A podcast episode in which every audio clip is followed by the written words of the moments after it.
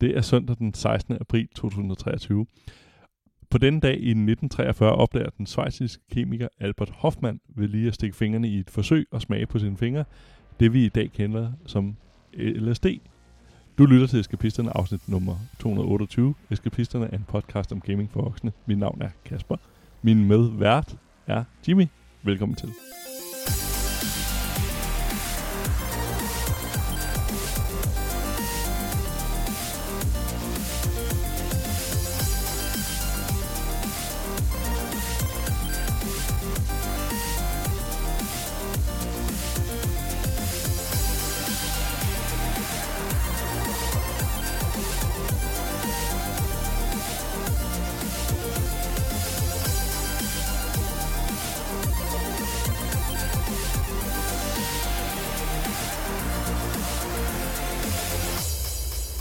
Meget imponeret af, at, at du sagde navnene rigtigt. Hvad? Var det min måde at stave Schweiz på, på den gamle måde? Nej, øh, åh, det er rigtigt. Ja. Det er jo nærmest norsk. Jamen, det, det er netop det, men den er udgået åbenbart, som, uh, det må man ikke stave på, men så som en øh, lille vink med Et, hatten. et lille kip med splitflaget til, ja, ja, præcis, øh, til det Norge. det. Ja, blik med. Hmm. Nå, jamen det er kun også to, Kasper. Ja. Så øh, vi skal forsøge at, øh, at fylde ud. Heldigvis så har vi fået et, øh, et fantastisk ekstra indslag. Vi har fået en anmeldelse af vores Flight Sticks, hvor vi har snakket med den ivrige lytter Henrik, og øh, det klipper vi ind til sidst i, øh, i podcasten her. Yes. Øhm, ja, jeg, jeg tænker, det er vigtigt, at vi, vi bringer rettelse, når vi en sjældent gang tager fejl, hvilket er altid. Øh, den første rettelse, det er omkring nikotinposer. Ja, Der sagde jeg jo meget skråsikker sidste uge, at haha, skrov, øh, hvad hedder det, at det forårsagede kraft. Det har man ikke bevist endnu. Men det jeg elsker dit endnu, fordi det kommer. Ja, præcis. Everything causes cancer. Ja, ja. Øhm, men det forsager, at ens, hvad hedder det, tandkød trækker sig opad, og det vil du ikke have. Og nu sidder Jule og tænker, hvad fanden, hvorfor vil jeg ikke have det? det vil du det ikke have. af kød. Ja, præcis. Jeg kan optimere. Det vil gøre, at øh, du får blottet en del af, hvad hedder det, tandhalsen, som ikke er beskyttet af emalje, og derved kan der så nemmere opstå, hvad hedder det, sygdom, altså og huller i tænderne og sådan noget. Så derfor vil du ikke have det. Ej, det vil man øh, i, i særklasse Ja. ja. øh, ikke have. Det er øh, jo... Så, så lad være. Alt med, alt med bisserne, det skal Ja. ja. ikke gå galt. Det, de, de, du er rimelig fuck, hvis der går noget galt med bisserne. Så lad være med de der nikotinposer. Og det er billigt også at få rettet. Den næste rettelse, det Den var, næste nyhed er også en rettelse. det var, hvad hedder det, Christian øh, omtalte programmet som øh, The Real Housewife of Be- øh, Beverly Hills. Det hedder det rigtigt. Det hedder ja. Los Angeles. Jeg tænkte, hvis folk sad og ledte efter programmet. Jeg er ret sikker på en kæmpe del af vores, altså Venn-diagrammet mellem vores lyttere og folk, der ser The Real Housewives of Beverly, Beverly Hills. Det er, den, den er, det er næsten bare en Ja, cirkel. præcis, det er det. Der er lige måske en enkelt eller to, der, ikke, øh, der ser det. Men det er fordi, de ikke har fundet det endnu, fordi det sidder ledigt efter. De har siddet lidt efter. Los Angeles. Ja. Eller også har de set Real Housewives of Los Angeles, som jeg er sikker på jo må findes. Nej, det gør det ikke. Og nu er de bare enormt frustrerede over, at de ikke har set det andet. Så det, det tænker jeg er vigtigt med de to, to rettelser. Jeg fik tilsendt en nyhed, øh, som jeg var nødt til lige at tage med her. Det er, at øh, det er der kører en kampagne for tiden, hvor at øh, psykologer snakker om, hvorvidt at ga- sygeligt overforbrug af gaming skal gøres til en diagnose. Mm. Og, øh, og det er jo sådan lidt af en, øh, af en specialitet her. Og, øh, der er en masse faglige ting for og imod, og de fleste siger, at, øh, at man, kan, man kan have et sygeligt overforbrug af alting. Og, øh, og de møder en, en gang eller to om ugen, møder de nogen, der, der bruger det som, øh, som, som flugt fra andre problemer i deres liv. Og Mm. den underliggende grund er jo så altid det andet. Der er en, øh, en, en, en hel del øh, adfærdspsykologer, der arbejder på at få dig til at spille så meget som muligt, især i de her spil, hvor man skal betale noget. Men øh, det som Må jeg jeg spørge synes, om noget? Ja, det må du. Øhm, er det ikke allerede dækket ind under ludomani? Jeg tror, uden at, nu bliver det, Ja, nu, nu kommer der en rettelse i næste. ja lad, lad, lad os bare Nej, snakke det ved jeg ikke. Okay. Øhm, men, men det, som jeg synes, der er, er super fedt, så er der en her, øh, en gut, der hedder David Madsen, der optaler, gaming kan være en undgåelsesadfærd. Mm. Og det er jo eskapisme om noget. Jeg tænker, øh, undgåelsesadfærd kunne også være et godt navn til den her Ja, podcast. præcis. Men det tænker jeg indtil mange ting på en eller anden måde er. Altså, Jamen, ja, ja, altså det er jo det der med, at du kan gå, man kan gå sygeligt op i, i alting. Ja. Øhm, den ene siger, at det vil være virkelig godt for nogle mennesker at få hjælp, Mm. øhm, fordi det kan være så øh, alt indgribende en del af deres liv, og jeg har vidderligt mødt nogen, hvor at, øh, de, skulle, de skulle have hjælp. Ja, ja. øh, til det der. Øh, og den anden siger, at det kan stigmatisere ting. Så Mm. der, er, der er for og imod. Og øh, det, det, så vidt jeg kan se, så er det noget, man kigger på, der vil ske øh, om nogle år. At, Ja. at der vil komme en klassifikation af det. Men øh, jo, det, det kan jeg sagtens. Men altså, for, for mig har det været sådan mere... Øhm, kender nogen også, hvor at jeg tænker, det, det, er en, det nærmer sig mere ludomani, og inden der ligesom ja. Var mobilspil og så videre, så var de Så var de gang godt forlystet. Ja, ja, Ja. præcis af det. Så det, ja, det For meget gaming kan gå ud over søvn, fysisk aktivitet og sociale kontakter. Som Ja. alt sammen er byggesten. Ja, det, det, det kan jeg godt skrive under på. Det kan Ja, jeg godt. præcis. Bare se Emil lørdag aften. øh, så, så har jeg nogle nyheder. Jeg kommer øh, med nogle nyheder. Den, den første er, om øh, Microsoft øh, begår hybris. De har nemlig begyndt yeah. allerede at annoncere i, øh, hvad hedder det, Londons Metro, omkring, at øh, de bringer Call of Duty til 150 millioner gamere. Øhm, og det er fordi, de ligesom- Uffe Ellemann. Ja, præcis. Den, den smager lidt, ikke? Så, Så bliver Bill Gates nok ikke præsident for hele verden alligevel. Nej, præcis. Øhm, men det, de, de begynder at øh, hvad hedder det, føre kampagne, og det kan jo måske på en eller anden måde også, altså man kan læse den på to måder, dels i hybris, men også, men at de, hvad hedder det, faktisk bare siger det der med, at vi har tænkt os at committe os til spillerne. Ja. Øh, så. Men det, det, det, virker stadig lidt, det med Gud. Det, det virker, den smager lidt ufælmand, ikke også? Og den er, den, det er en frisk melding, vil jeg Ja, sige, at, at komme ud med. Øhm, så er der Nvidia. De har endelig begyndt at tænke på The Povos, eller Pøblen. Øh, de kommer med, hvad hedder det, det hvis man følger den der, hvad hedder Ja. det, Instagram-konto, hvor at, øh, der er en, der sidder og kommenterer om øh, de der videoer, der er på, på Instagram med, med folk, der bare har det, lever, har rigtig, Det rigtig mange liv. penge. Ja, ja, præcis. Øhm, det er derfra udtryk kommer. Øh, men Nvidia har forbarmet sig over øh, samme målgruppe. Det er, øh, hvad hedder det, RTX øh, 4070. Den øh, udkom i torsdags. Øhm, den skulle være 1,7 gange hurtigere end forgængeren. Øhm, og Nvidia beskriver selv som den ideelle GPU til folk, der vil køre 1440p opløsning. Det er den, der er øhm, mellem Full HD og, hvad hedder det, 4K. Så Ja. den der, ja. Jeg tror også, den hed VHQ på et eller andet tidspunkt. Øhm, ja. Det lyder øhm, sandsynligt. Ja. Og øh, det betyder, at du får all the bells and whistles, som du, øh, hvad hedder, du får ray tracing øh, og DLSS3. Det var det, jeg snakkede om, var det sidste eller sidste episode gang omkring det der med, hvor Ja. at man faktisk kører en lav opløsning, øh, og så AI genererer nogle billeder, så det faktisk ender med at se pænere ud end en native, øh, hvad hedder det, 4K-opløsning. Deep learning.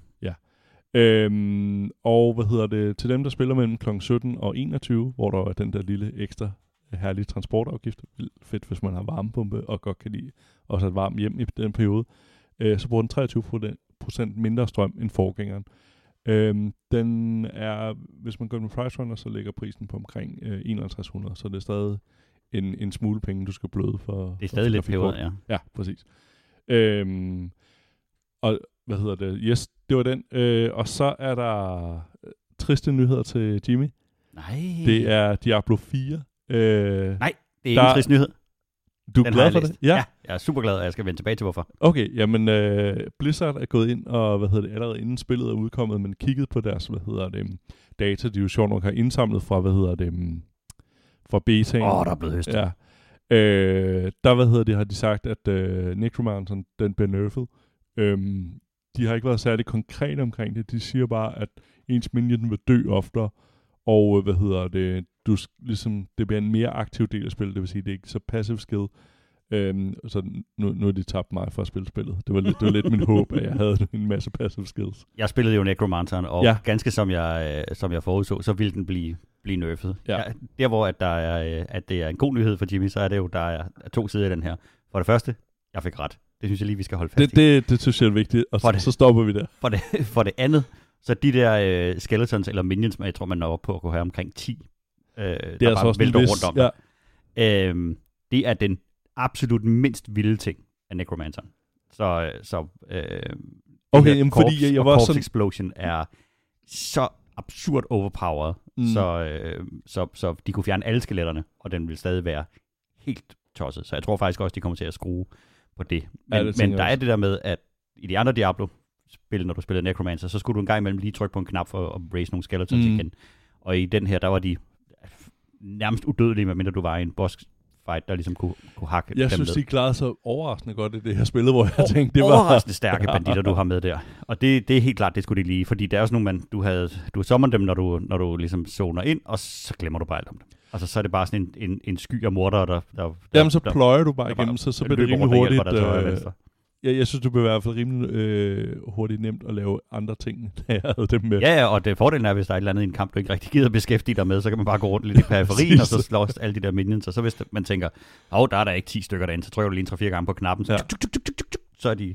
Og jeg, jeg tror, det er det, de mener med, at det skal være en mere aktiv del af spillet, det er, at du skal hele tiden revive de der skeletter, Nå, så de, så de Det er fordi, man ikke længere bare skal, hvad hedder, eller det fandt jeg ud for lang tid siden, man, at man jo bare kan holde knappen inde, men øh, det er for at få tilbage det, er for, til det, det, er lige, det skal lige vække dig op, så du er en aktiv del af, Ja, af præcis. spillet. Jeg tror, det er en øh, rigtig god idé, fordi at øh, Necromanceren var øh, håbløst overpowered. Jeg I hvert følte- fald i de første 25 levels, jeg nåede at spille. jeg følte i hvert fald, at, at jeg tænkte, okay, nu er jeg sådan rimelig... Altså, det, det er ligesom, når man har spillet et eller andet strategispil, eller sådan noget, øhm, eller simula- øh, altså noget Transport Tycoon, hvor du på et eller andet tidspunkt når the tipping point, hvor jo, okay, jeg. der, der kører alle dine bælter og så Ja. videre, og du ser bare pengene stige.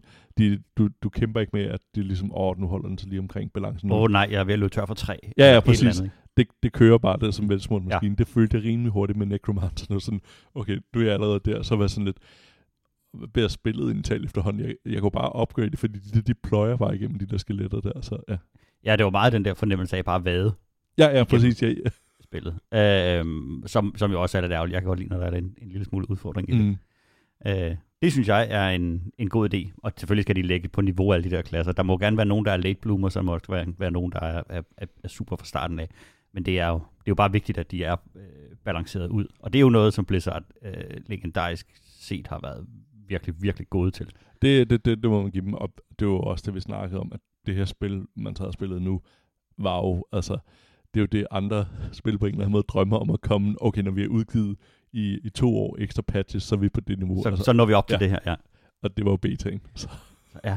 Det, øh, ej, men jeg tror, de har fået absurde mængder af data ind på det her selvfølgelig, og, øh, og de, de skrev en- et hav af forskellige ting, de ville lige sidde og skrue og, øh, og rette ved. Og Mm. det, øh, det tror jeg faktisk bliver, jeg tror jeg faktisk bliver rigtig godt. Ja, jeg tror også det. Altså, man kunne allerede fornemme nu, at det var et rigtig godt spil. Og altså også godt, øhm, ja, LAN party-spil, eller hvad hedder det, Ja. bare Discord, altså, og sidde og snakke med folk. Det, ja. Det, Det glæder det har både, øh, både work og weed i sig, og det, øh, jamen, jeg, jeg, det, jeg tror, det er svært at overvurdere, hvor meget, at, at man glæder sig til, at det, det spil, det kommer. Ja. Men hvad har vi spillet, Kasper? Jeg har fået spillet noget. Jeg, jeg sad og, øhm, øh, og kiggede på, at øh, Switchen, jeg var ved at ligesom, um, den, jeg havde glemt at lade den op i en periode, så der var lige de der to dage, hvor jeg går sådan bedende. Øh, jeg var heller ikke, øh, ellers ikke overtroende, men lige der, så hvad hedder det, Om når det gælder, øh, om Switchen vil lade, så kan man godt blive, så kan, så kan, så vil- kan alle altså- blive religiøse. der, der kunne gå sådan tre dage før, at når den er afladt, før den ligesom registrerer, så, så siger man, okay, nu kom liv i displayet, og så man bare sådan, yes. Øhm, øh, jeg var ved at gøre den klar til Christian, når øh, hvad hedder det, han skal låne den til øh, det næste Ah, Zelda-spil ja. der. Øh, men så tænker jeg, okay, hvad ligger der i store nogle gange? Er der jo ting, øh, som er ret fede at spille på den, som ligesom er kommet til en, til en okay penge. Og der er jo problemet, efter der er kommet nem idé, eller hvad hedder det, at det der man skal godkende, lige snart man laver en betaling. Ja. Det fungerer jo slet ikke på Switchen. Den kan ikke køre det der script der. Øh, så tricket er at gå ind på Nintendos e-shop på nettet, og så købe tingene ind derigennem. Øh, fordi, altså udover deres e-shop er fuldstændig elendigt. Det er den også på web, så det, det skal, det, der skal man ikke tænke, at man Nå, det var faktisk noget. mit øh, næste spørgsmål, fordi at, at jeg tror, jeg havde haft et enkelt eller to spil, jeg var nødt til at købe over nettet. Men, men jeg tænkte, det, det må da vel være en bedre oplevelse. Mm. Det, om end ikke en værre oplevelse, det, det, det, Og det er alligevel ja, imponerende. Ja, det, Har de, det, det, gør de sælger det gennem iTunes, eller hvad? Uh, det, det føles lidt sådan, men også det der med at finde ting på udsalg og sådan noget. Ja. Også fordi Nintendo vil jo meget gerne pushe deres egen ting. Og jeg har jo også en mistanke om, at ligesom med Steam, det der, hvor jeg tænker, okay, så godt til kan Steam Deck ikke være. Uh, altså det der med, at deres egen produkter altid ligger i top, og det gør den også inde på, på de forskellige charts. Uh, så lidt, kan være lidt svært at komme ned til, hvad kan man sige, de generelle tilbud uh, derinde. Men jeg fandt et, der hed 80's Overdrive, jeg fandt et par andre, men det er 80's Overdrive, jeg har spillet, som er en remake af Outrun, som er et af de Åh, første spil, øh, jeg, jeg tror, jeg spillede. Ja. Øhm, der er, altså, det, det føles virkelig som Outrun på mange måder. Altså den måde, som be, bilen bevæger sig på, og musik, og hvad hedder det, øh, og, og grafikken. Øh, farvevalget, øh, farvetemaet, altså sådan, det smager sådan 80'er, øh, den hedder også 80's Overdrive, så det er 80'er Florida på alle mulige måder. Øh, men man har ligesom sådan en map, man kan køre rundt på, og det man måske skal være opmærksom på, det er, at øh, du kører, det er ikke sådan en bane, du kører rundt på, du kører fra et start til et slutpunkt, øhm, og du kommer ikke forbi de samme steder igen. Du betaler et fee for at komme ind i hver racehold, så vinder nogle, nogle penge. Du skal bruge penge på refuel din car, øh, entry til racet, øh, repair din car og sådan noget. Så der er ligesom nogle, nogle flere maintenance øh, ting, og det er jo også ligesom for at kan spillet mere re- replayability. Øhm, det, det er sjovt, men det er også samtidig sådan, hvor at der, jeg føler stadig, at der er ting, jeg ikke helt fatter, og hvornår folk bliver sure eller sådan noget på mig og kører ind i mig. Øh, og det er meget utilgivende, hvis du lige rammer, øh, hvad hedder det, gruskanten, jamen så stopper din bil helt, og, så, øh, og, og starten, hvis du tryk, får trykket for meget på speederen til start, så står din bil og spænder fra side til side i 5 sekunder og sådan noget. Men der er sådan en også lidt, ligesom i, hvad det, i, øh, i Mario Kart stiller med, at du, du kommer aldrig sådan helt langt væk. Du, du kan godt, selvom du ligger nede på de bagerste øh, pladser, kommer, kommer du rimelig hurtigt tilbage og kommer, kommer godt op. Øhm, jeg, skal, jeg skal spille det noget mere, også fordi det er i det, det, det håndholdte format, så det, det giver mig en chance for at lige, øh, hvis Atlas sidder og spiller noget, eller ser noget, så kan jeg lige gå, gå i gang med noget andet. Nu, nu hvor jeg ikke har min telefon i fred. Øh, jeg har fået den der Samsung Fold-telefon. Ej, og det er, og det er simpelthen den største fascination for Atlas. Så øh, hvis jeg bare tager min telefon op uden at, hvad hedder det, at folde den ud, så ved han godt, når far har fået en ny telefon, så jeg skal hen og prøve at åbne den.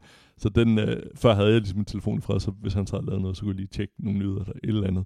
Det kan jeg ikke længere, fordi nu er det jo den sjoveste ting, jeg, jeg sidder med i hånden.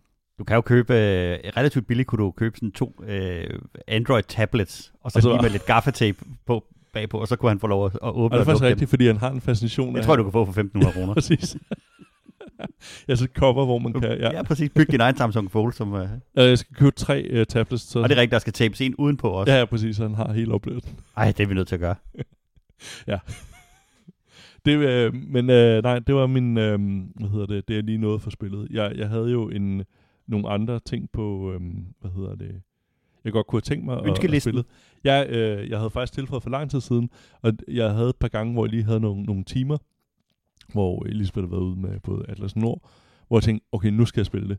Ghostwire Tokyo, men så fik jeg en sådan besked om, kommer først den 12. 12. april. Øh, men du har jo. Det har jeg i hvert fald. Øh, bare lige for og, og hvad er det? Ja, ja eller? Øh, bare lige for at lukke den anden. Ja. Overdrive er jo en af mine sådan, som jeg kan huske, største spiloplevelser, både mm. fra, fra computeren, men også nede fra arkaden, ja. hvor at man kunne smide sin, uh, sin surt opsparede avispenge ned i den her uh, maskine, og så få lov til at køre afsted. Og den, det spil, det på en eller anden måde indkapsler alt ved 80'erne. Det der med, at ja. du kører i en åben, rød sportsvogn. Ja. Uh, din, din karakter er en, uh, en sorthåret yuppie med, med, med glat slikhår, og der sidder en blondine ved siden af dig i den her ja. bil, mens du kører i den ud over øh, Floridas neonlandskab. Og jeg kan huske dengang, jeg var, jeg var simpelthen så forundret over, hvor realistisk man kunne lave det. Ja, det, at det, her, det, bærer ikke bedre. Det, det er jo som at se en, en film med nogen, der kører. Man skal aldrig gå tilbage og kigge på det. Det er ligesom Van Damme-film.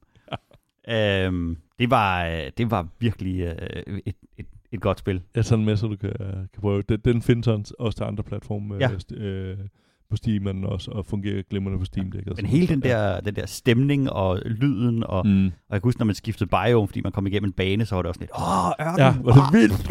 Hjernen eksploderer. Så. Jeg, jeg fattede, jeg, jeg var jo stadig, jeg tror jeg mange har haft, jeg var jo, øh, hvad har jeg været, 5-6 år eller sådan noget, der spillede de spil. Jeg havde jo stadig en idé om, hvis jeg kørte længe nok, kunne jeg ligesom komme og dreje væk fra banen, kunne jeg komme ud til de der bjerge, man kunne se ude i horisonten. Jo, jo, det skabte jo, ja. det skabte jo som noget af det første, den der idé om en åben verden. Ja, præcis. Selvom man bare var, og man tænker, jamen på et tidspunkt, så kommer jeg jo forbi bjergene, for ja, jeg, kører jo hen, jeg kører hen mod dem. ja, det er ret vildt. Nå, og så apropos, lærte øh, jeg mange år senere uh, Skybox uh, udtryk. Nå, apropos uh, uh, ting, som ser uh, overbevisende ud, og som man vil, uh, som jeg om, om 10-15 år vil kigge tilbage og tænke, hvordan kunne jeg dengang tænke, at det var vildt lavet? Uh, Ghostwire Tokyo. Præmissen er uh, japansk uh, lore. Ja. Og, og, og spillet er bygget på... Hvad, hvad har de lavet før, kan du huske det? Var det The Evil bag? Within og The Evil Within ah, 2. Yes, ja. Så de har lavet gyserspil. Ja. Det er et, et, og, og, og det er deres første Rumble med et, et decideret action Mm. som det her det er. Og, øh, og, og Ghostwire Tokyo er et action-horror-spil. Sådan lidt ligesom de der fire spil der. Øh, Øh. Det var det, de lavede før. Det her er et... et Nå, okay, et, de, et, de har lavet fire. Okay. Nej, nej, de har lavet... Det Nej, ligesom ja, dem. der, der, der var jo det spil der med hende, der den lille, øh, det, Ja. ja. det der man kørte, det der, øh, det spil, der hed 4F.E. Ja, Ja. men det, jeg vil sige, det er ligesom de spil. Okay, det er Eller ligesom, det, ja. det, de lavede før. Okay, Det ja. var ligesom de spil. Altså Ja. ikke actionspil, men spil, hvor du måske mere skulle undgå at blive Mm. øh, set af monstret, eller sådan dig rundt øh, Ja, ja, ja. ja. soma Ah, yes, yes, yes, spil. Ikke? Det her det er et actionspil. Det er Ja. ja. dig, der, der er helten, når du skal smadre Ja. ja. monstrene. Så det er en, det er en, det er en, en, en Doom-udgave af, af det her. Uden, bare uden hastighed. Okay, ja, det ja. her? Men det er en, det er en first-person shooter. Mm. Øh, og præmissen for spillet er en øh, er øh, den, den japanske lore omkring deres yokai, som er sådan nogle øh, ånder, de har. De har Ja. en ufattelig udbygget lore i forhold til øh, forskellige ånder og øh, gode og dårlige og onde og slemme monstre. Øhm, som nærmer sig lidt øh, bare ekstremt udbygget, men sådan lidt den der danske øh, mytologi om nisser, Mm. som er ikke onde, men ikke gode, og, og nogle er slemme, og så videre, så videre. Anyway, øh, præmissen for spillet er, at man, øh, der er nogen, der har kastet en, en fantastisk øh, forbandelse hen over, hvad hedder det, øh, Shibuya-kvarteret i Tokyo, og gjort, at alle mennesker derinde er forsvundet og blevet, øh, og du er nu blevet øh, palle alene i verden. Øh, man bliver så besat af en anden gut, der giver dig sådan nogle særlige kræfter, så man kan skyde med øh, forskellige former for elementer. Og er det et rigtigt område, Tokyo? Ja, okay, er det. Yes. Og en, øh, de har brugt en hel masse landmarks, som også er, øh, er, er virkelig, virkelig godt repræsenteret. Spillet starter i den her utrolig ikoniske four-way crossing, de har i, øh, i Shibuya, som er en, øh, en masse fodgængerovergange på Det er kryds den, og der man tværs. altid ser, når man ser Japan. Præcis. Den der, hvor alle tænker, det er Ja. sådan, det ser ud. Og så bliver den helt tom, og så bliver den fyldt med mennesker, og så bliver den helt tom.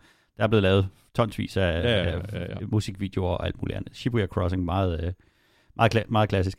Og, øh, og, og noget af det, som det her spil får den, den mest fantastiske ros for, så er det at have genskabt Tokyo, eller bygget øh, The Tokyo Feel, øh, i forhold til, når du, når du går rundt og undersøger byen. Det er urimeligt imponerende, det arbejde, de har gjort. Og at den stemning, det lykkedes dem at bygge op, den er sindssyg. Er det ligesom, øh, hvad hedder det, øhm, hvad fanden er det, hedder, det der foregik i London? Ja. Øh, ja. Øh, åh, det kan jeg ikke huske nu. Ja. Øhm, som også har fået den der, eller, eller den følelse, som, som GTA-spillene fik frem af Los Angeles, eller alle de der Jamen de altså, der det, ting. det sjove er med, øh, hvad hedder det, GTA 5'erne har det været. Ja. Jeg har jo aldrig været i Kalifornien, men jeg, altså... Det, Men, jeg, men du har været der. Ja. Jamen, jeg, jeg vil så gerne dertil, men det, det vilde er, at når man spiller det, så er man der jo, altså jeg ved, okay, det er Venice Beach, det der, og så Ja. kører jeg op langs kysten og så videre. Jeg er overbevist om, at det er sådan Los Angeles ser, kører ser også ud. sådan, ja, så det- Ja, ja præcis. jeg, blev, jeg, jeg tror, jeg bliver skuffet en dag, hvis jeg kommer til Kalifornien, ja, der er flere skyderier. Ja. Øhm, væsentligt flere fattige. ja, men, men, øh, men spillet her er et, øh, et, et actionspil, hvor at man øh, kæmper mod en masse forskellige monstre, som man så skal øh, hvad hedder det, forsøge at, at nogle gange undgå, nogle gange øh, kæmpe sig igennem, øh, og så skal man så explore et kort, der bliver større og større og større. Mm. Der er den der klassiske øh, fog of war, den er ligesom blevet øh, udvidet til, at man skal, man skal rense sådan nogle områder, og så får du en større del af kortet, du kan explore. Mm. Men her der er den der øh, tåge, der ligesom dækker, det er der, der kan du ikke gå ind. Altså du kan ikke krydse ind i den. Nej, okay. Øhm, så skal man, så, så kortet bliver åbnet efterhånden, som du renser sådan nogle shrines, der står øh, rundt omkring. Historien er absurd kompliceret. Ja. Øh, altså den er virkelig, virkelig japansk. okay. Monologerne er virkelig japanske. Og, øh, og, men, men det her, det Jeg siger kan godt lide, jeg, at du siger monolog, fordi er, er, det, er det sådan noget, hvor man kommer ind til, okay, så er det 15 minutters seance, hvor der bare, bare bliver talt på en? der er mange cutscenes i starten. Okay, yes. Det, øh, man kan skibe igennem dem, og jeg vil sige, det gør ikke en stor forskel, om du forstår, hvad der sker eller ej. Det, Jamen, er en, altså- det er en ret fascinerende historie, den er sjov at følge med i. Øhm, og hvis man har en Bethesda-konto, opdagede jeg, så øh, når du logger ind, så får du øh, unlocked en hel masse forskellige øh, ting. Mm. Blandt andet kan du tage kostymer på, okay. okay. hvilket jo virker mærkeligt i en first-person shooter, at du kan kitte din, din, din mand ud. Men, øh, men det gode ved det, det er, at der er en masse cutscenes, hvor han så vil have det her kostume Mm. på. Og noget af det første, man får, det er noget, der minder om en japansk udgave af Bamse, tøjet, så han bare har sådan en, en absurd stor maskotdragt på, hvor hans lille ansigt sådan sidder trykket ud i, i midten under hagen af den der dukke, han går rundt i, hvilket gør at alle cutscenesene ser ekstremt latterligt ud. Og det knus elsker jeg. Og når Ja. han kaster sin, øh, sin formular eller skyder med ild og alt muligt andet, så er det de der øh, vamsede øh, øh, Finger. fingerhandsker der, der, der gør det. Det er alle pengene værd. Øhm, det, de har gjort, det er et... Øh, de, har, de har begået et spil, som har en god og effektiv combat-del. Den er meget, meget varieret, og man skal skifte frem og tilbage mellem en masse evner, for at være, være god til det, altså hvad for nogle monster, du slås med.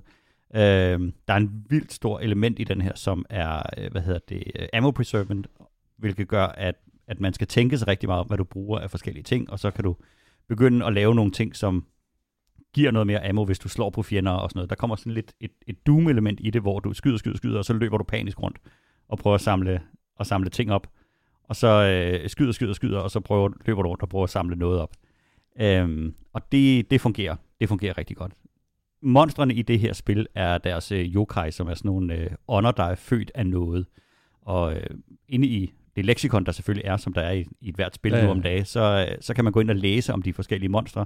Og det er alt sammen en, en stor øh, kommentar til det japanske samfund. Så der er et monster, som er født af folks øh, længsel om noget bedre. Et, der er født af folks øh, arbejdspres. Et monster, der er født, født af mishandlede børn. Øh, alle de her øh, tankeprocesser føder sig de her Ah, virkelig ja. uhyggeligt lavede monster. Og spillet det veksler imellem øh, at være et, et horrorspil og et actionspil, og gør det ret elegant. Mm. Øh, monsterne er ret creepy og, og, og, og voldsomme, øh, men man føler ligesom, man kan gøre noget ved dem. Du kan, mm. du kan slås igen, og du kan, så på den måde så tager det lidt uhy- uhyggen ud. Og der, hvor det excellerer bedst, så er det faktisk, den har nogle sekvenser, hvor at, at der er en, en The Other World, den ligesom øh, spiller over ind i den, den verden, du er i. Øhm, og så, så skifter virkeligheden sådan rundt omkring dig, og det er exceptionelt godt øh, lavet, og der, der ser man virkelig, hvad spilmediet kan, i forhold til, at du føler, du aktivt er en del af det, der sker, når hele gangen den ændrer sig omkring dig, mens du går ned ad den. Mere end man ville sidde og være bange i en film. Ja. Fordi man kan sådan, hvis du synes, det går for hurtigt, så kan du stoppe op og stå og kigge lidt og trække vejret, og du kan selv bestemme, hvor hurtigt eller langsomt du går rundt om det her hjørne, du, du nu skal, hvor man ved, der er noget forfærdeligt nede på den anden side. Det fungerer, øh, det fungerer rigtig, rigtig godt. Er det sådan øh, scare jumps, eller er det mere ting, Meget der er få. Okay, ja. Øh, der er nogle enkelte gange, og det er mest, når de introducerer et nyt monster. Så mens du er i gang med en eller anden sekvens, jamen, så kommer der en ind og forstyrrer dig, for eksempel. Okay, ja. Og, øh, og, men det er, øh, det er ikke uhyggeligt. Nej, okay. Øh, ikke super uhyggeligt i hvert fald. Og Ja. the kæmpe selling point, der er hunde i det, og alle hunde vil gerne pettes, og alle hunde vil gerne have mad. Og man kan gå ned og købe, man kan købe hundemad, og så kan man give det til hunden, og så får man en lille bonus, hvis man giver dem mad. Så det kan ende med at være en sådan en uh, dog simulator for mig. Ja, det vil det være. Du, kan, du kan, ja. Man kan høre en hund, der gør et eller andet og så kan du gå rundt og lede efter den, og så skal du interagere med dem. Og så kan man læse tanker på dyrene også. Der er en masse, der er en masse vilde ting i det. Det er et, øh, det er et meget, meget japansk spil i det med, at der er en masse meget uhyggelige og voldsomme ting i det, og så er der en masse ting, som er vanvittigt hyggelige og, øh, og, og, og, og virkelig, virkelig kawaii. Mm. Hver eneste gang, du kommer forbi en, øh, en butik, så har de de her klassiske små japanske supermarkeder, som virkelig har puttet Føtex, hele Føtex ned i noget, der minder om et kollegieværelse. Ja. Øhm, og så er det en, en svævende kat med to haler, der betjener dig, Jamen, når du går ind. selvfølgelig, ja. Er det det. Så, øh, så i det Tokyo blev tømt for, eller øh, Shibuya blev tømt for mennesker, så, øh, så blev der så fyldt alle de her øh, yokai ind i, i stedet for. Så der er hunde og katte og lidt øh, nogle forskellige øh, hyggelige ting, man møder rundt omkring. Og spillet excellerer ved at være enormt øh, enormt godt til, at det belønner, at man går på opdagelse. Mm. Øh, og der gik, øh, der gik faktisk et stykke tid, før jeg opdagede, at det er et meget, meget vertikalt spil. Man kan komme op på bygningerne, og så kan man sådan hoppe rundt mellem bygningerne, og der kan man se en masse ting, man ikke kan se andre steder, og så øh, på den måde udforske det. Og det er en af de ting, de er virkelig gode til, det er at vise den der, øh, den anderledes måde, Tokyo er indrettet på, i forhold til, til andre byer. Hvis du går rundt i en, i en almindelig europæisk storby, jamen, så de ting, du skal holde øje med, de ligger i gadeplan. Ja. Hvor i Tokyo, der skal du vide, at der er butikker op i tredje etage, og ned i tredje kælderetage. Mm. Så hvis du står og leder efter et eller andet, så er det vigtigere, at du kigger på skiltet uden på bygningen, end på den butik, der ligger i gadeplan. Hvis okay, du gerne ja. vil finde et sted at spise, for eksempel, jamen, så skal du lige holde øje med, hvad er der I de forskellige langt planer. op og langt ned af, af, af de her ting. Ja. Og, øhm, og der kan det virkelig... Bet- altså et hvert hjørne, du går rundt om, en hver nook og cranny, du, du kigger ind i, så sker der et eller andet. Der ligger noget, eller en, en belønning, eller, eller et eller andet derinde. Altså, jeg synes jo, øh, hvad hedder det, bare Cyberpunk 2077 havde bare en, en, en smule element af det der med, at der var flere forskellige lag. Ja. Det synes jeg gjorde virkelig meget, det der med, at jeg lige pludselig kunne tænke på, okay, jeg kunne rent faktisk komme ind i den her bygning på en anden måde. Det synes jeg var et virkelig fedt element øh, i det. Så Der har de, øh, i det her, der har de tagtoppene, øhm, som, er, som er et element, du kan udforske, og der, det er ligesom, der er en helt anden verden deroppe, ja. og, en, og en stor del af, det, af spillet er at finde ud af, hvordan kommer du hen til det der sted. Ja, Du ja. kan se et eller andet lys og blinke deroppe, og så skal du prøve at finde dig hen. Og det er et urimeligt godt stykke arbejde, de har lavet i at genskabe Tokyo. Og, og, og den følelse, der er i, at den her by, den er så fyldt med oplevelser og med ting, du kan opdage. Så, så selv et lille kvarter i byen ud af de 22, vil du kunne bruge resten af livet på at udforske, og du vil aldrig have set Mm. det hele. Okay, Og ja. det, er, det er den samme fornemmelse, man har Ja. i, i det her. Øhm, og, og nu har jeg været i Tokyo et par gange, og det er, en, det er kæmpe godt lavet ja. i forhold til, og, hvordan byen fungerer, hvordan den føles, hvordan at der er en blanding mellem, mellem neon high-rises og bittesmå gamle øh, slidte boliger med cykler ude foran, og, øh, og, og altså det er kæmpe, kæmpe stor øh, anbefaling. Ja. Øh, Lotte og jeg, vi snakker om, at vi gerne lige vil sidde og prøve at spille det lidt sammen, så vi installerede det i går. Og øh, på et tidspunkt, så siger, så siger Lotte, hvad klokken? Og så en kvart i om natten. øhm, det lykkedes så lige at smide 8,5 time i det, i det spil i går, som man bare lige skulle prøve. ja, det, Og det, det som, de, som de jo gør meget øh, vildt, så er det det der med, at der er en absurd mængde af indhold i det her spil. Så, øh, så hvis, man har lidt, øh, hvis man har lidt med at holde opmærksomheden, så er det svært at komme videre med mainline-historien, for du kan hele tiden progresse på et eller andet andet, og meget sådan cyberpunk-følelse med. Der er altid et eller andet, du kan samle ind, der er altid et eller andet, du kan lede efter, der er altid noget, du kan, du, noget, du skal finde, noget, du, altså, og så er der et, et hav af, af, af små øh, weird, weird sidequests i dem her, som, som går mellem virkelig uhyggelig horror i sådan et øh, hoarderhus, til at du skal finde nogle toiletruller, fordi der sidder en, en, en, en ånd inde på et toilet og optager den for et andet, en anden ånd, der vil på toilettet. Og han er nødt til at have to, to toiletruller, Jamen, før han, før han kommer ud. Og, og der har den sådan en, en lidt øh, bizarre latrinærhumor øh, blandet ind i en, i en spøgelsesverden. Men, men præmissen er jo som sagt, at alle menneskerne er forsvundet, så der ligger tomme indkøbsposer og tøj og alt muligt, fordi folk er ligesom forsvundet ud af deres tøj. Og hele den der fornemmelse af at være alene i byen om aftenen er eminent. Altså, Ja, ja. Det er, hvis man ikke vil andet, så, så skal man spille det spil bare for at gå på opdagelse. Og det ligger jo på Game Pass, så det er jo en øh, det er, Den det er jo bogstaveligt talt en foræring. Ikke? Ja. Hvor- Hvordan, øh, hvad hedder det nu? Spillet blev udgivet for cirka et år siden. Ja. Øhm, øh, der er ikke nogen boks eller noget. Det, det kører bare det her. Jeg oplevede faktisk ikke nogen boks på noget tidspunkt. Jeg sidder lige og tænker på, om der var et eller andet, der... Sådan Jeg synes, en gang imellem, der, der, der, øh, der var faktisk en ting, der lige slog mig. Der er en, en gang imellem, så ser man nogle glitches Mm-hmm. af en port, der sådan går op og ned, op og ned, op og ned, op, Okay, op, ja. op. Men det er lidt svært at finde ud af, om det er en mening eller ej. Fordi Ah. du er i en spøgelsesverden, så Ja, det er sådan lidt... Så, så selv hvis der var kæmpe artefakt, så kunne man bare sige, "Nå, det er jo det. Ja, ja. Men, men Har du det kører med historien, for eksempel? buttersmooth på, din, øh, på, på Xboxen. Der var Okay. intet Ja. at komme efter. Jeg har ikke set det eller, eller prøvet det på PC, men, øh, men jeg kunne forestille mig, at det ville være hårdt arbejde for, for, for en, en PC at, at køre det spil. Det, det er vel også svært at sætte en kategori på en eller anden måde, det her spil. Altså, det er en first person action shooter. horror, Ja, ja, ja. ja. men det er en first person shooter. Ja. Det, det, det er det, det er. Og så får du så, i stedet for at have en flammekaster og en shotgun, jamen så har du øh, så kan du kaste ildmagi eller vandmagi eller et eller andet. Man skal, det, det skal man ikke tænke for meget over. Nå. Det, øh, hvis man begynder at gå ind i det der, så, er det, så, så, så virker det lidt. lidt Men du, du kaster kun magi, det er det, det, det, din våben er? Ja, Du Okay, kan også, Man kan også slå, men så slår man på sådan en magisk huak Okay. måde. Øhm, men, men din våben, nej, man får også en bue på et tidspunkt faktisk, men den kan man så charge med, langt. Ja, ja.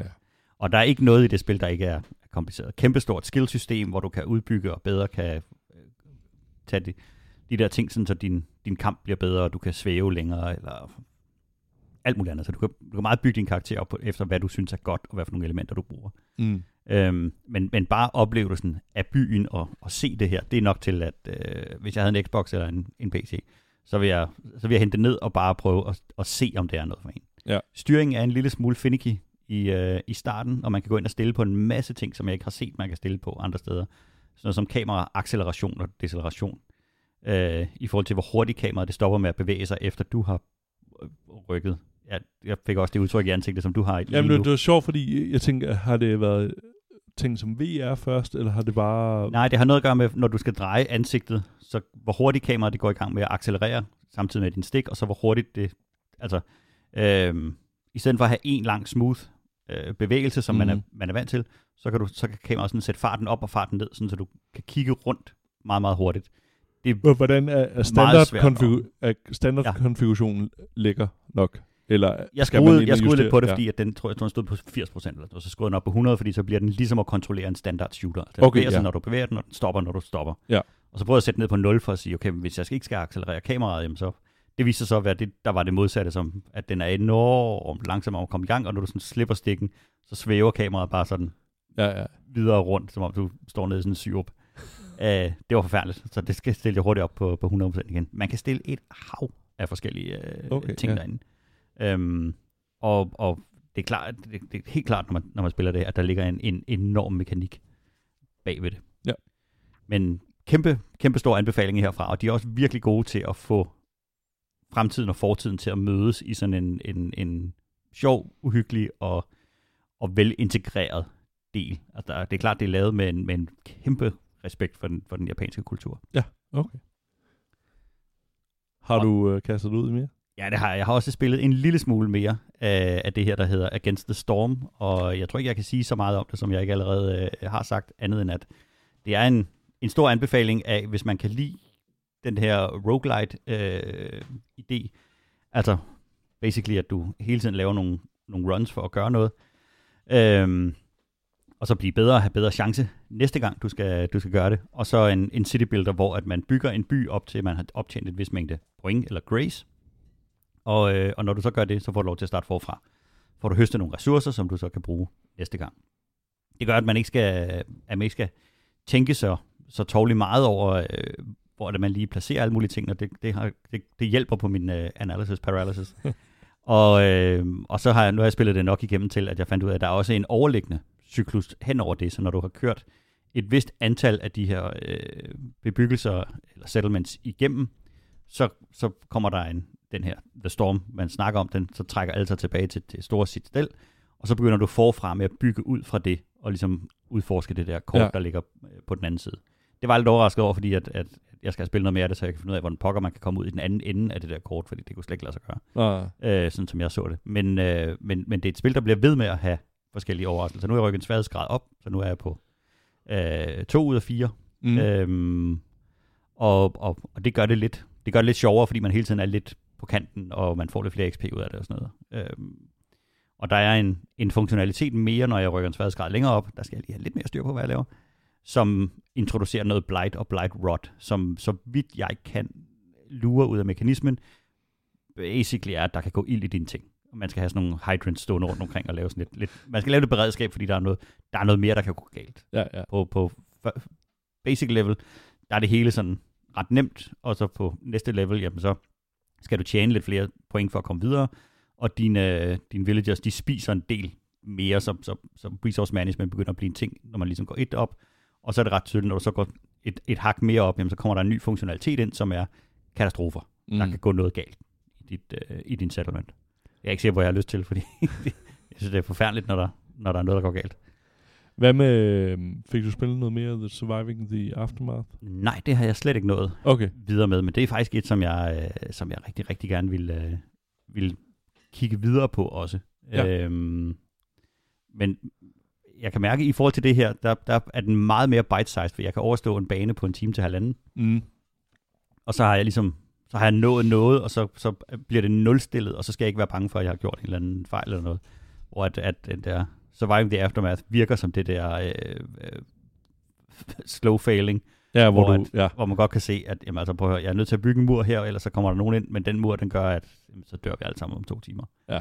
Eller 20 timer, eller 200 timer. Ikke? Det, det, Det alle er det mine valg værste, er- jeg kunne se. Ja. Ja. Også det her med, at man laver, man laver valg, som man godt kan se er katastrofale. Ja. Et eller andet sted ned ad vejen, så, øh, så tænker man, åh, det, åh nej, det bliver ikke godt. Det. Hvorfor skal der også ligge en bjergkæde der? Snakker vi Lars Løkkes ignorering af klimarapporterne, eller snakker vi spillet nu? Øh, det bliver ikke godt med det klima der. Det, der. Der er også der, hvor man sidder og tænker, jeg skal tage nogle, jeg skal tage nogle hårde valg. Vil jeg vælges nu, eller vil jeg dø senere? Ja. Og der har folk så helt klart valgt, jeg vil vælges nu. Ja, ja, præcis. Så det var, hvad tror jeg, hvad vi var nået at spille. Så tænker jeg, at vi øh, hører Henrik nu. Eller, eller så efter anbefaling. Ja, men vi smider et, øh, vi smider et fantastisk interview ind her.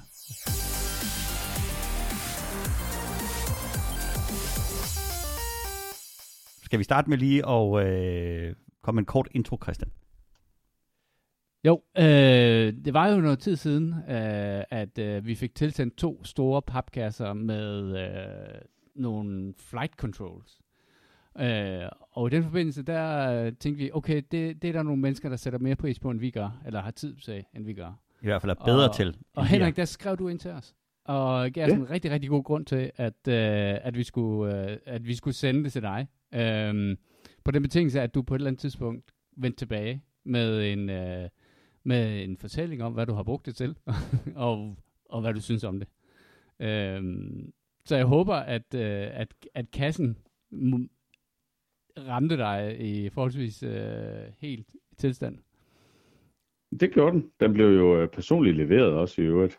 Nå, det, Fantastisk. Nå, det var, nå, det var fordi, du... Ja, på den måde så fik vi Bounty med tilbage. Ja, fantastisk. Men øh, fortæl, fortæl, fortæl. Har du, har Jamen- du prøvet at bruge det? Ja, ja, ja, jeg har haft det sjovt. Øhm, jeg har haft, øh, jeg har jo øh, åbenbart også fundet ud af, at øh, via vores øh, egen lokale, øh, hvad skal vi sige, øh, øh, gruppe af midalderne mænd, der spiller computer, øh, at der er i hvert fald en der, der er yderst interesseret i den her øh, genre her computerspil. Så det har jo været fantastisk øh, at, at møde ham også på den måde. Fedt. Så, øhm, og vi har, ja, vi har fået det brugt. Øhm, og så sent som i går, så, øh, så var han lige forbi sammen med, med en anden en fra, fra den selv samme øh, tråd, Facebook eller Messenger-tråd, Discord. Nå ja, jeg kunne Ting. se, du postede et par, et par billeder, det så enormt hyggeligt ud. Jamen, det er altid, øh, altid hyggeligt. Så, øhm, så sad vi lige og pudsede øh, vores, øh, vores flyveskills af her, øh, som, øh, som for mit vedkommende må sige at være øh, sparsom, eller hvad hedder det, på, på ret Okay. begynderagtigt stadie. Nå, hvis vi lige Så, skal, um, hvis vi skal brække det hele ned, så det drejer sig om, et, de hedder Alpha Flight Controls fra noget, der hedder Honeycomb, ikke sandt? Jo, lige præcis. Og det er skide dyrt. Øh, det er noget dyrt grej. Øhm, Og de er, de er jo, hvis jeg kig, skulle kigge hen over mit skrivebord, så er de jo enormt store. de er så store, at øh, min kone øh, slet ikke var lige så velfornøjet, som jeg var, da jeg fik det ind børn. Er det fordi, hun ikke Så- må låne dem, eller hvad? Nå, hun synes måske, de fylder lidt for meget. Nå, Så, På spisebordet.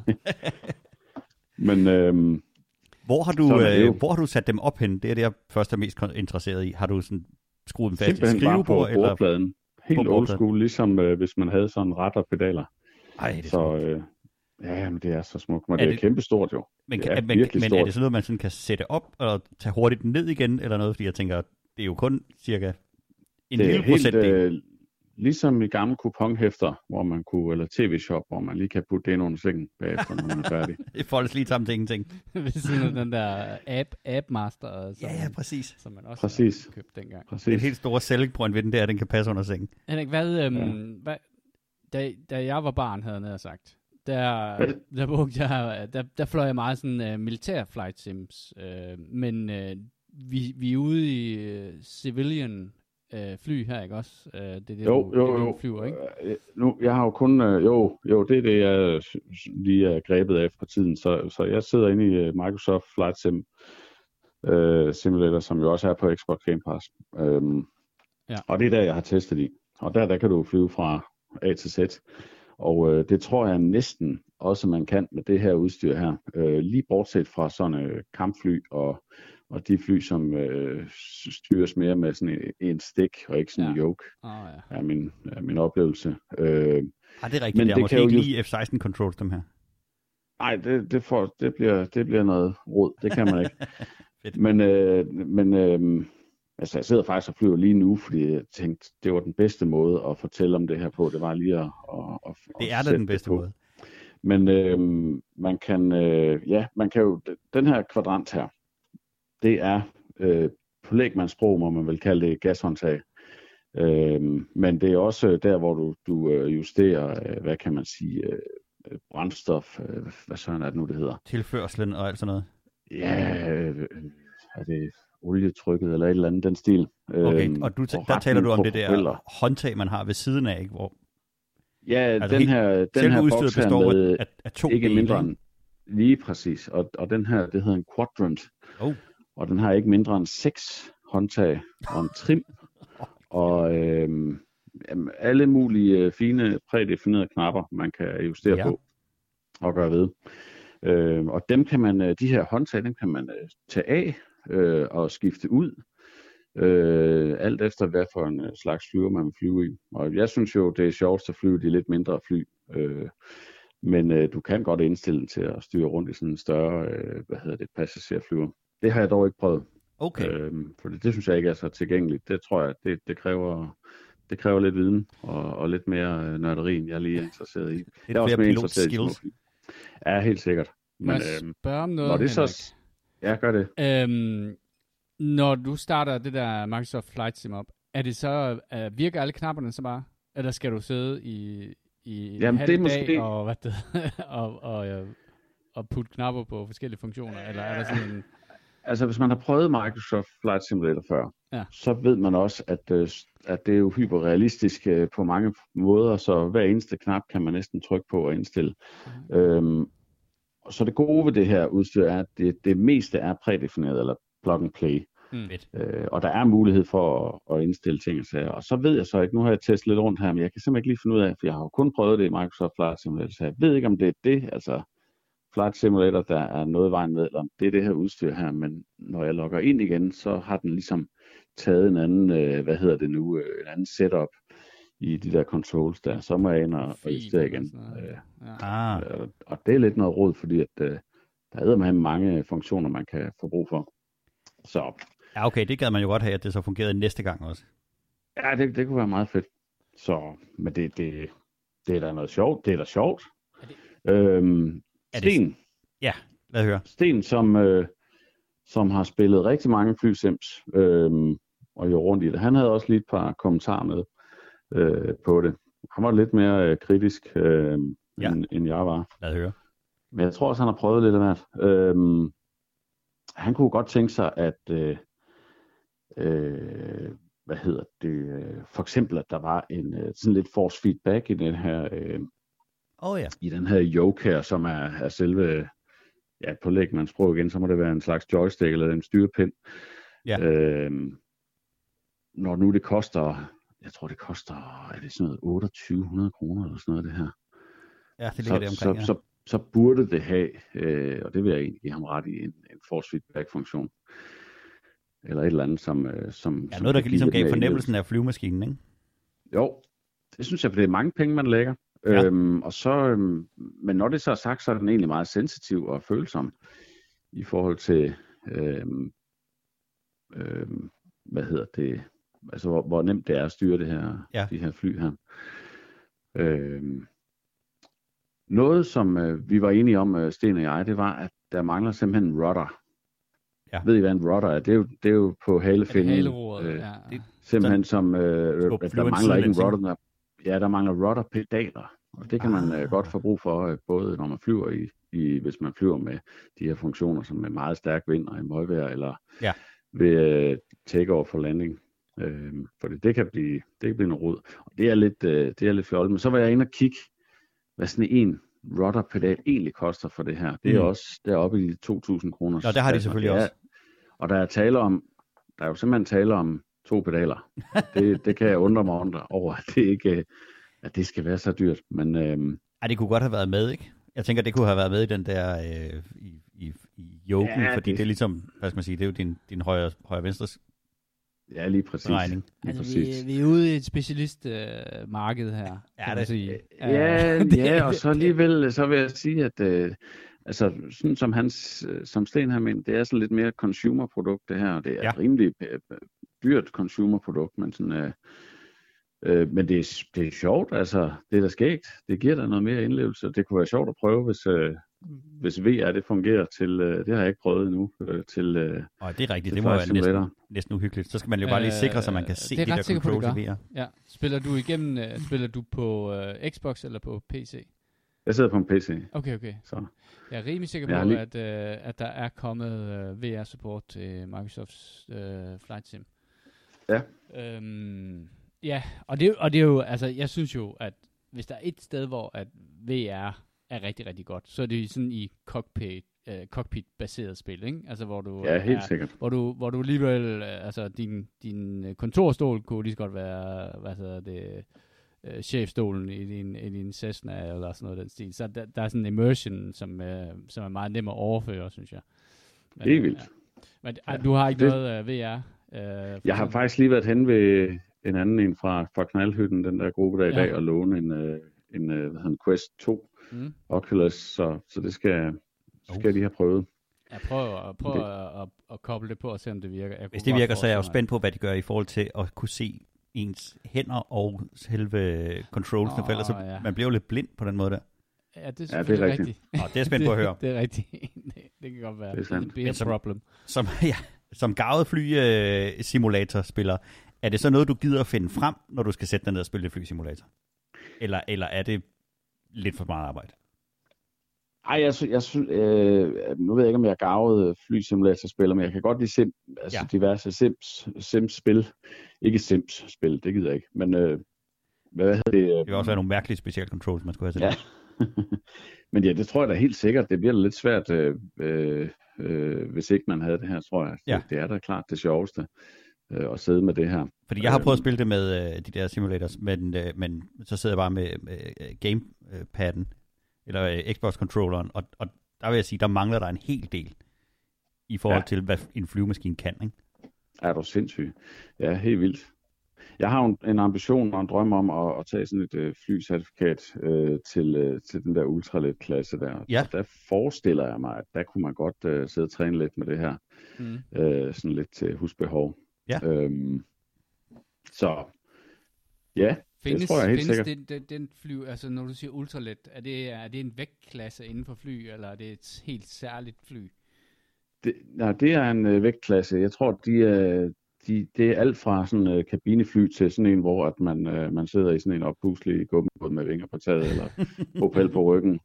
Kaner. Øhm, Okay. okay. Og så kan man flyve to, to personer rundt omkring. Ja. I dagslys og uden instrumenter, så vist nok. Ja. Så, øh, så det er, ja, ja, den findes, den klasse. Ja, Og den er jo helt sikkert også i fly, Flight Ja. Simulator. Ja, det er jo det, Men- jeg, jeg tænker, om, om, man kunne, øh, om man kunne vælge den, og så sidde og træne lidt øh, med det her Ja, ja, ja. udstyr her. Det tror jeg helt sikkert. Eller det kan man, det kan man. Ja. Fedt. Øhm, Ja, vi er mega altså, glade for at høre, at det er kommet til, øh, at, at det bliver brugt. Det er sådan set det vigtigste. Altså, vil Det gør det. Ja, ja, Mm. altså herhjemme vil det være øh, det, man kalder hus, eller fruen i huset, som nok vil sige, nej, det kommer ikke til at ske, det der, når jeg stiller den op. Så jeg vil sige, øh, uanset hvor, hvor utilfreds din hustru er, så har hun trods alt tilladt det. Øh, og det, ja. Ja. det synes jeg, du skal, det synes jeg, du, vi skal, det synes jeg, vi skal fejre. Det skal vi fejre. Ja, Hun har også fået et helt nyt hus. vigtigt. Ja, det, og det er og godt. noget for noget. Ja, du, Det er det. det Helt sikkert. det mindste.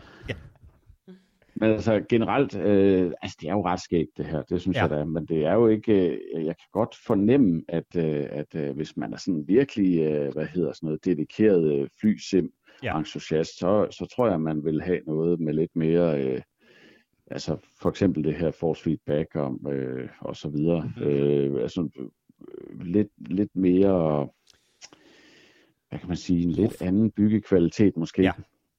Øh, men altså, det er jo lidt, altså, jeg synes, det, det, det, det er meget skægt. Godt nok. Ja, Så det er stadig, vi er stadig i hygge øh, øh, Ja, det tror jeg. inden tror jeg. det. Ja. Det bliver, det bliver det næste sæt, og når du alligevel er nede i kælderen i gang med at bygge sådan et, uh, et uh, cockpit, på, der er stående på sådan en hydraulisk uh, hvad det hedder, stempler, Ja. så, så kan du jo lige tænke, om, om du skal opgradere dit uh, flight yoke samtidig. Jeg tror, at det bliver en, øh, en, en, en eller anden form for bilsimulator i stedet for, men oh, ja. i, øh, i ydmyg størrelse, ikke så, Ja. så står jeg og bliver uvenner med, med min hustru. Bare have dit eget rum i kælderen. Ej, det er fedt. Ja. Det er fedt. Super. Jamen ved du hvad, øh, Henrik, tusind tak, fordi du gad at kigge på det her for os. Tak, jamen tak fordi jeg måtte være med og blive ved med jeres gode arbejde. Ja, tak, tak. Og Det gør vi øh, gerne. ja, fortsat god fornøjelse med det.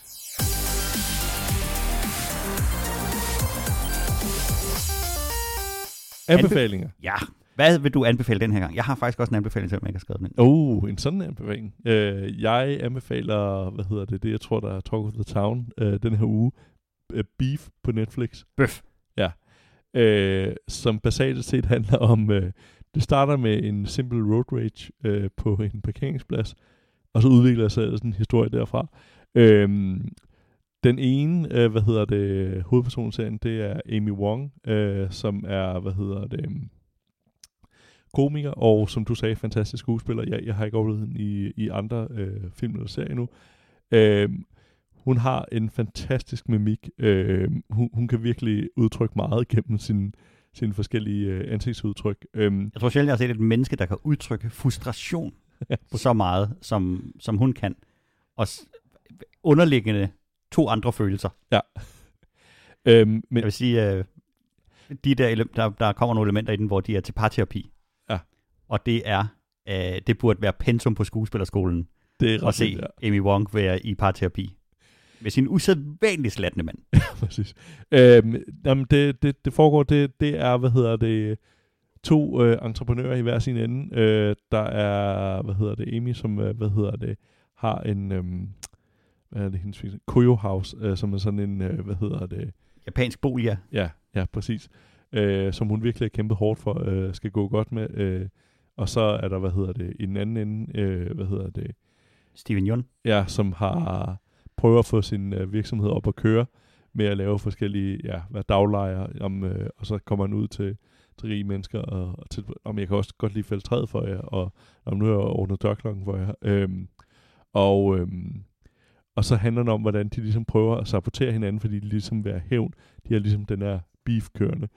Og det er, hvad hedder det, hvad, det er jo den der øh, serie, som jeg synes, der kom, begynder at komme mange af, ligesom med White Lotus, tror jeg nok, en test, jeg kan beskrive på det som en eller anden.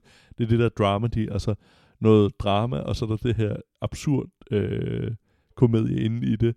Øhm, jeg mangler et eller to afsnit, og det, jeg synes, det er fuldstændig fantastisk. Det, det, det må man bare se med det samme. Ej, jeg er virkelig glad for at høre den holder. Jeg har set ja. de første tre afsnit, og jeg er knus forelsket i den. Den er øh, samspillet mellem de her to. Steven Yeun er ham fra øh, den, øh, den koreanske skuespiller fra, man kender fra Walking Dead. Ah, Hvor yes, han er det, ja, det var der, jeg ser fra. Ja. Absurd sympatisk. Ja. Og han virker også bare som, som et mega sympatisk menneske. Ja. Og Amy Wong, hun er som sagt stand-up-komiker og øh, lidt mere til en, lidt grovere humor Ja. øh, side. Og, og hun er virkelig undervurderet som, som skuespiller. Og hun så har det den fandme en- godt. Og så har den sådan en række bipersoner, som også er et, hvis du stiller dem op, så er det jo et galleri af vanvid Ja, ja. af mennesker omkring det her. Og det er alt sammen sat ned i en setting, hvor man tænker, det kunne, det kunne faktisk godt være sådan. Jamen, og, og det er der, hvor jeg synes, at, øh, hvad hedder det, øh, hvad hedder det, Elisabeth kom nemlig ind og var sådan, når man ser nogen, du kan bare se videre, hvor jeg sådan, nej, det skal du ikke. Øh, fordi jeg vil gerne have, hvis du har tænkt at se den forfra, at du ser den forfra, at du ikke ligesom får afsløret nogle ting undervejs. Jeg synes, den smager rigtig meget af White Lotus, samtidig smager ikke af White Lotus, men det er nok det bedste måde at kunne beskrive Jeg tror, det er den bedste sammenligning, jeg har hørt Ja. den, fordi hvis, når jeg skal beskrive den til folk, og jeg, det gør jeg meget, meget ivrigt, så er det sådan en, når handler den om de her to mennesker, der slås om road rage? Nej, men det er udgangspunktet. Ja, præcis. Øh, Der er den her kæmpe historie, der udfolder sig undervejs, ja. som bare er, er helt vildt fantastisk. Det er jo et, et, et møde mellem to mennesker, Ja, præcis. basically, der, der danner rammen for, at der sker en masse sjove, underlige, søde og, og virkelig, virkelig morsomme, bizarre ja. ting. Og, og den måde, det der univers, de har bygget op omkring de her to mennesker, og det som der er ved dem, det er, man forstår godt dem begge to. Ja. Og, øh, og forstår deres ekstreme frustration over, at de kæmper med næb og klør imod en uretfærdig omverden, Ja. der ikke forstår dem, og som står i vejen for deres, deres succes. Og de vil bare gerne have lov at have succes Ja, med det, præcis. de laver. Ikke ikke noget, øh, noget fuldstændig uh, over the top uh, vildt, men, men de vil bare godt have lov at klare sig. De vil bare godt have lov til at leve. Ja, præcis. Jeg vil bare gerne have lov at leve fred. ja præcis. Og det, øh, det, det rammer den altså øh, virkelig, virkelig godt. Og man bliver super investeret i de her, øh, de her personer. Ja. Selv de personer, som jeg har oplevet som øh, bipersonerne, så hvor man tænker, hold kæft, en tegneserie, Mm. det der, det er. Så bliver man lige pludselig investeret og tænker, ej, jeg håber, det går ham godt. Ja, ja, præcis. Den der, hans udulige bror og hendes tosset rige chef og Ja. alle de der, hvor man sådan tænker. Man begynder at blive meget, meget investeret. Den er, den, det er fantastisk øh, drama. Virkelig, øh, virkelig anbefalesværdigt. Og det var på Netflix, den lå. Den Yep. er kommet den her uge, så det er... Du kan godt lige nå at bruge weekend på at binge den. Øh, så, Man kan i hvert fald komme i gang, og så kan man nå at tale med sin, øh, med sin kollega om det på, øh, på mandag. Ja, så man ikke virkelig hvis man ikke-. Hvis du ikke har nogen, du skal, skal tale med det om, så, så sørg lige for at se lidt, fordi så er du first mover på det, Ja. og kan være den, der siger, kan du Den ikke skal White Lotus? Ja, Jeg har set den næste. ja, præcis. Kæmpe anbefaling. Jeg, øh, mens jeg gik og gjorde rent i går, så hørte jeg en øh, podcast, som vi allerede har anbefalet, men jeg vil gerne anbefale noget, noget helt øh, øh, særligt ved den. Det var øh, Christian, der kom med The Lex Friedman podcast, som er øh, en, det, jeg vil kalde en longcast. Den Ja. her, øh, det her afsnit, jeg hørte, er øh, tre og en halv time, lige over tre og en halv time langt. Og det er Lexes samtale med nogle andre interessante personer. Og øh, i det her, jeg tror, vi har snakket rigeligt om, om, om formatet af den. Det, der er godt ved den, er, at man skal ikke, man skal ikke pakke tingene ned til små, spiselige eksempler. Dem, der er inde, de får lov til at trække deres store tankeeksperimenter frem og belyse sager på en måde, som, hvis de er store og komplicerede, kun kan gøres ved at lave store og komplicerede argumenter. Mm. Det er det, er det præcis modsatte af, af bite-sized øh, øh, popkultur og af, af nemme svar på komplicerede spørgsmål. Og den, jeg fremhæver, jeg gerne øh, vil, vil anbefale folk, de hører, det er øh, Lex Friedman, der taler med ham, der hedder Max Tegmark. Og han er øh, en af de fremmeligste AI-guruer, der findes. Og han er inde og argumenterer for, at AI's kommer til at slå os alle sammen ihjel. Ej, dejligt. Øhm, og jeg har, må klart indrømme, jeg har altid gået og tænkt, ja ja, whatever, til det der. Og så hvis at det var der jo nogen, der var bekymret, så påpeger jeg bare, at Siri stadig ikke kan finde ud af at, at spille bare nærheden af det musik, jeg gerne vil høre. En af mine favoritting, når jeg kører bil, så er det at prøve Siri at foreslå at spille et musiknummer. Og så når hun siger noget fuldstændig modsat, så prøver jeg så at foreslå hende at spille det musiknummer, hun så har sat på, hvor hun så spiller noget fuldstændig modsat. Og den er altid danstop af en eller anden bizarre årsag. Øhm, det, er, øh, det er noget andet end det. Og jeg vil, jeg vil gerne komme med en, en, en hurtig øh, gennemgang af det her, men det vil også være præcis det modsatte af, og, af, af hele formålet. Øh, jeg kan kæmpe, kæmpe anbefale at lytte til det her afsnit. Øhm, Apropos det med, hvad hedder det, AI, øh, så var der jo det her brev, skrevet over 1000 øh, fremme personer omkring ja. at stoppe AI-udvikling. Det viser sig, at hvis man hedder Elon Musk, så er det nok mere fordi, at man... Øh, man synes, man er lidt bagud. Er man got lost in the, in the curve. Øh, hvad hedder det? Han har jo været ude, og hvor meget var det, han ville købe af Nvidias grafikkort, så viser jo bare, det var bare fordi, han ikke lige var med på opsvinget. Så han, ja. Det er bare det, han er ked af, han missede. Øh, Musk er faktisk ikke, han er ikke med, men han er nævnt i det her ja. afsnit, hvor, at han, øh, hvor han på et eller andet tidspunkt skriver, hvad skal vi gøre med AI? Eller sådan noget. Så mm. ham med Techmark, han skriver så til ham, øh, svarer på det her tweet og skriver, øh, lig, ligegyldigt hvad der er nogen, der foreslår, så spørg lige mig først. Og hvis du kan vil høre hvorfor, det er mere kompliceret, end det kan stå i et tweet. Ej, de 140 tegn der er ikke nok. Præcis. Jeg får 280. øhm, og han, han er usædvanligt velargumenteret, og han mm. har nogle, nogle, nogle både videnskabelige og filosofiske pointer, hvor man sidder og tænker, øh, det er faktisk rigtigt. Det skulle man nok lige tænke over i forbindelse med, med det her. Øh, det, har i det hvert fald, gode det, er jo så, at det måske er klimaet, der når udrydder os. Det er øh, ikke hvis, at øh, Max Tegmark, han har, han har noget om, at, at skulle have sagt øh, omkring det. Uh, han Men bliver det, på det er et også det, jeg synes, han... der gør det interessant, altså hele den her snak om, om kunstig intelligens, fordi altså, jeg synes jo, man kan sige, der er naturvidenskabelig interesse i det, teknologisk interesse i det, og så er der også hele det filosofiske, fordi det åbner jo nogle helt andre spørgsmål op, altså så det, det skal jeg hjem og høre. Der er nogle ting, jeg ikke havde, øh, havde overvejet i det, noget omkring tidsperspektivet, mm. øhm, og, og, og, og en masse andre ting. Det er en, det er en, det er en diskussion, der, for, der fortjener at få den tid, den, den skal have, og den fortjener, at den får den tid af nogle mennesker, der ved, hvad de snakker om. Så det mm. diskvalificerer jeg mig selv. Fuld- Også hele vores podcast. Altså det. Ja, slet, slet ikke. Det skal ikke være et sted, hvor man hører så, så triste ting. Men, øh, men måske skal vi være en lille smule mere øh, bekymret for ChatGPT, end vi gik og troede, vi skulle være. Så øh, den kan jeg kæmpe Jeg vil gerne pointere, at jeg er sød mod den. Det Jamen, var det- vist den ja. ja. basiliske øh, ting, vi Når den sidder og lytter med her, Ja, så, øh, præcis. så ja. Det er en, øh, det er en kæmpe stor anbefaling herfra. Jamen, øh, så tror jeg, det var... Kommer der en, au- en unscripted outro fra Ja, Kasper? præcis. jeg prøver den. Øh, hvad hedder det? Jamen, det var indtil podcasten for i dag. Øh, tak fordi I lytter med. Det er vi utroligt glade for. Del den endelig med jeres venner. Øh, vi er på internettet.